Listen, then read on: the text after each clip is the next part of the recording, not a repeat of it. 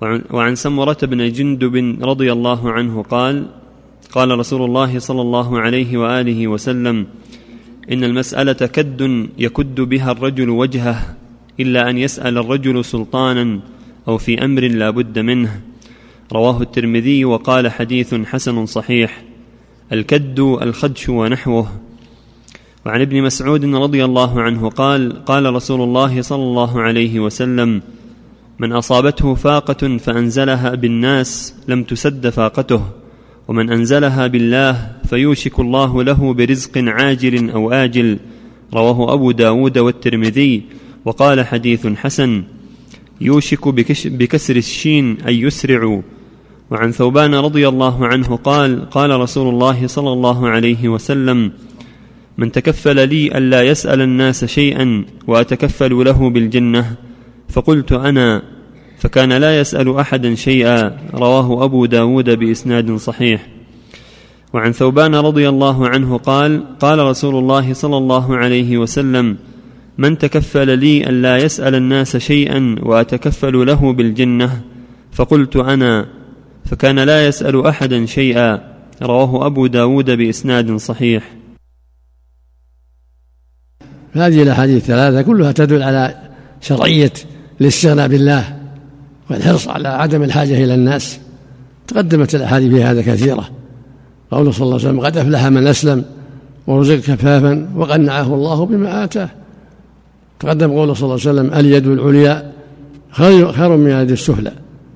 اليد العليا المعطية المنفقة والسفلى الآخذة السائلة.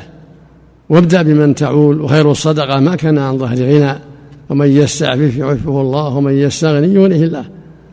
قوله صلى الله عليه وسلم لأن يأخذ أحدهم حبلة فيأتي بحزمة من الحطب على ظهره فيبيعها فيكف بها وجهه خير له من سؤال الناس أعطوه ومنعوه وفي حديث سمرة يقول صلى الله عليه وسلم المسألة كد يكد بها الرجل وجهه إلا أن يسأل الرجل سلطانا أو في أمر لا بد منه. إذا كان السؤال في, في أمر لا بد منه كما تقدم أصابته تحمل حمالة أصابته فاقة يسأل قدر حاجته. أو كان السؤال للسلطان من بيت المال لحاجة به فالبيت المال للمسلمين. فإذا كان محتاجا وسأل من السلطان المساعدة من بيت المال فلا بأس. للحاجة لا للتكثر. وكذلك الحديث الآخر. من أصابته فاقة فأنزلها بالله يوشك أن تسد فاقته. ومن أنزلها بالناس لم لم لم يغني عنه من الله شيئا. المقصود أن من أصابته حاجة ما أنزلها بالناس لم تسد حاجته. أما من من أنزلها بالله وسأل الله وتضرع إليه يوشك ان الله جل وعلا يعجل له الرزق ويغنيه ويسد حاجته قريبة فالمشروع إنزال الحاجات بالله والضراعة إلى الله وسؤال من فضله والأخذ بالأسباب. كن سيأخذ بالأسباب. لا يجلس يبيع يشتري يزرع. يعمل كاتبا نجارا حدادا خرازا إلى غير ذلك. مثل ما تقدم في قوله لما سئل صلى الله أي الكسب أطيب؟ قال عمل الرجل بيده وكل بيع مبرور. وقال صلى الله عليه وسلم ما أكل أحد طعاما خيرا من أن يأكل من عمل يده وكان نبي الله داود يأكل من عمل يده خرجه البخاري في الصحيح.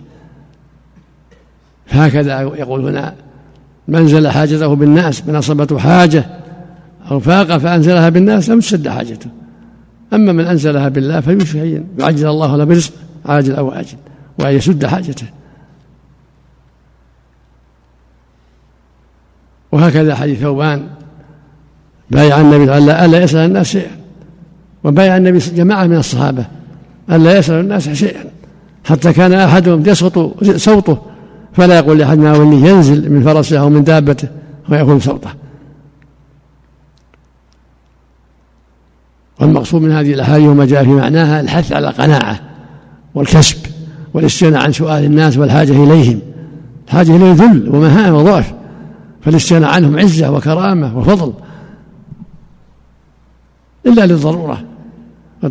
جاء في حديث قبيصة ابن خارق الهلالي أن النبي عليه الصلاة والسلام قال له يا قبيصة إن المسألة لا تحل إلا لأحد ثلاثة. رجل تحمل حمالة.